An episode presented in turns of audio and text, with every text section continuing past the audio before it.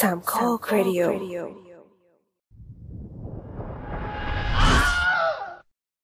ดิ้งดองคริสต์มาสถึงแม้ว่าดั้งเดิมจะเป็นงานเฉลิมฉลองของชาวคริสต์แต่ความน่าสนุกของมันทำให้มันกลายเป็นเทศกาลสากลที่คนนับถือศาสนาอื่นเขา ก็รับมาเฉลิมฉลองตามแบบของตัวเอง โดยเฉพาะเมื่อมันจัดใกล้กับปีใหม่สากล มันก็เป็นเทศกาลส่งท้ายปีที่แสนจะอบอุ่น ท่ามกลางสายลมหนาวที่บ้านเรามีอยู่น้อยนิด ถึงอย่างนั้นเทศกาลคริสต์มาสก็เป็นโอกาสดีที่วงการหนังจะมีคอนเทนต์ออกมาตรึงคนให้อยู่บ้านเพื่อดูหนัง แทนที่จะออกไปจับจ่ายกันนอกบ้านด้วยการเป็นความพยายามหลวมๆในการคิดคอนเทนต์หนังคริสต์มาสมาเลยออกมาเหมือนกับเป็นธีมเดียวกันจนจับทางกันได้หมดแล้ว ไม่ต้องหวือหวา แต่ดูแล้วอบอุ่นหัวใจ สังเกตว่าเราใช้คำว่าคอนเทนต์มาตลอด ก็เพราะของพวกนี้มันน่าเบื่อเกินกว่าจะเรียกว่าหนัง เป็นคอนเทนต์ก็แล้วกันเนอะ ซึ่งเป็นคอนเทนต์ที่ทำง่ายมากๆ จนคนทั่วไปก็สามารถสร้างหนังคริสต์มาสออกฉายทั่วโลกได้ง่าย ๆเลย ถ้ามีสิ่งต่อไปนี้ แต่ก่อนอื่นขอเพลงประกอบก่อน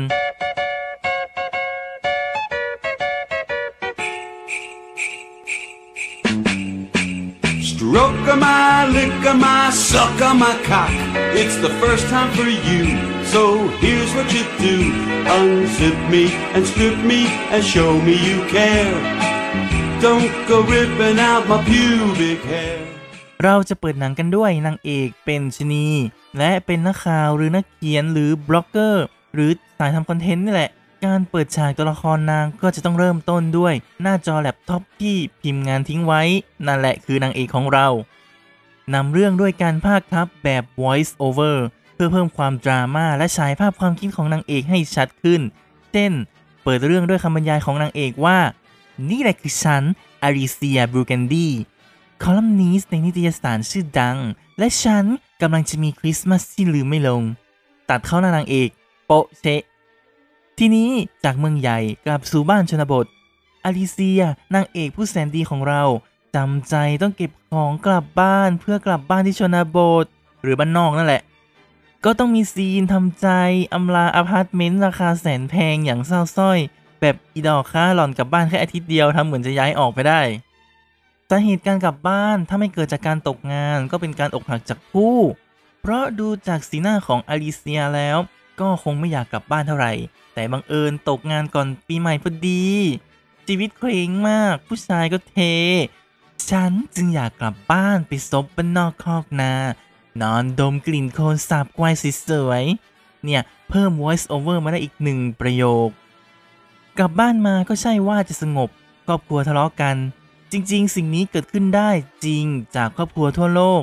เมื่อกลับมารวมญาติกันแล้วก็ต้องมีกระทบกระทั่งกัน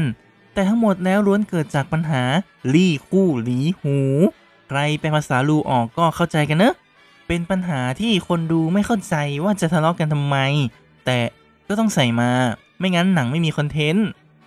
ถ้าครอบครัวไม่ได้ทะเลาะกันเอง ก็จะต้องมีเพื่อนบ้านเจ้าปัญหา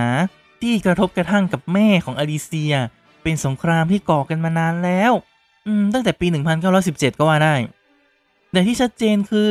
ไม่ว่าใครจะทะเลาะกับใคร คนที่ทะเลาะด้วยต้องเกลียดคริสต์มาสแบบพวกเหม็นสาบความรัก อันนี้ก็เหม็นสาบต้นคริสต์มาส ต้องเป็นตัวละครที่หนังบังคับให้มีปมลี่คู่หลีหูในวัยเด็กด้วยเช่นกันทำให้เกลียดคริสต์มาสและไม่ยินดีกับเทศกาลนี้ แต่แก่คนนี้ชื่อสแตลลี่ค่ะ บรรยายโดยอาริเซียบูกันดี ปวดหัวกับคนข้างบ้านยังไม่พอ ปวดหัวกับน้องชายแสนทรามคำว่าแสนทรามในหนังคริสต์มาสไม่ได้หมายความว่าไปฆ่าคนมา แต่หมายถึงเป็นคนที่โดนยัดเยียดนิสัยน่ารำคาญเข้าไป เช่น ติดมือถือ ติดเกม หรือเนิร์ดเกินจนก้าวร้าวกับผู้ใหญ่ แล้วอาริเซียก็จะไม่ลงรอยกับไมเคิลน้องชายที่อายุห่างกันพอสมควรและยังอยู่กับแม่ แต่จำชื่อไมเคิลไว้ให้ดีๆนะคะ เพราะน้องเจ้าปัญหาคนนี้เลยค่ะ ที่จะเปลี่ยนแปลงคริสต์มาสนี้ไปตลอดกาล flashback กลับไปยังสาเหตุที่นางเอกแยกทางกับผู้ เป็นความรู้สึกหน่วงๆที่อาริเซียต้องเทแอนดรู หนุ่มนักธุรกิจที่ทำงานจนยุ่งมาก และไม่มีเวลา take care เธอทำให้เธอตัดสินใจเทแอนดรูและหนีกลับบ้าน แต่อย่าลืมว่านี่เป็นหนังคริสต์มาสแอนดรูจู่ๆก็เกิดความรู้สึกว่า อยากจะเก็บอาริเซียไว้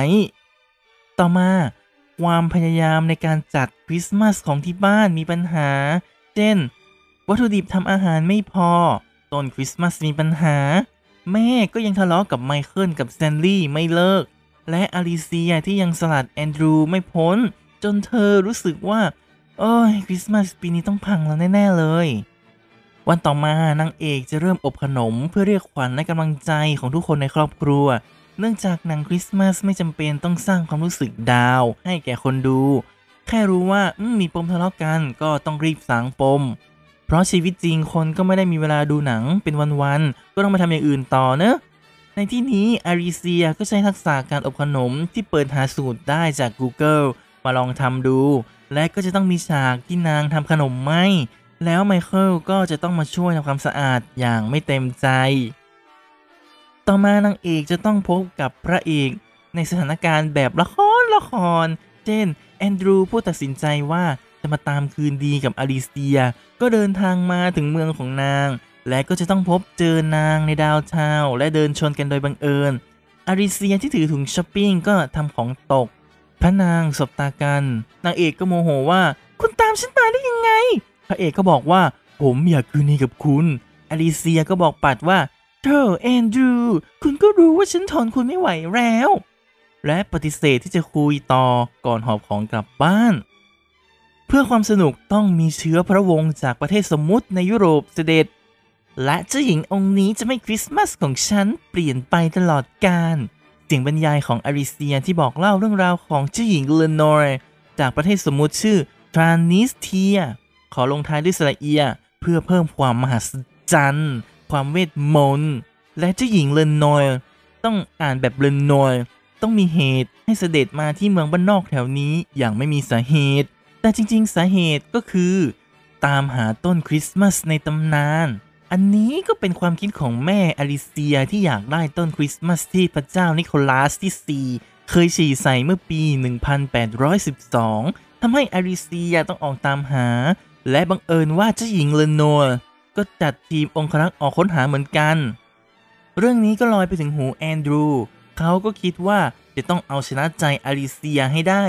แม้จะต้องขัดกับพระประสงค์ของเจ้าหญิงเลโนก็ตาม ที่ขาดไม่ได้คือ สร้างตัวร้ายให้มันมีคอนเทนต์ ตัวร้ายในหนังคริสต์มาสไม่น่าจะต้องเรียกว่าตัวร้าย แต่ร้ายเพื่อให้หนังมันมี conflict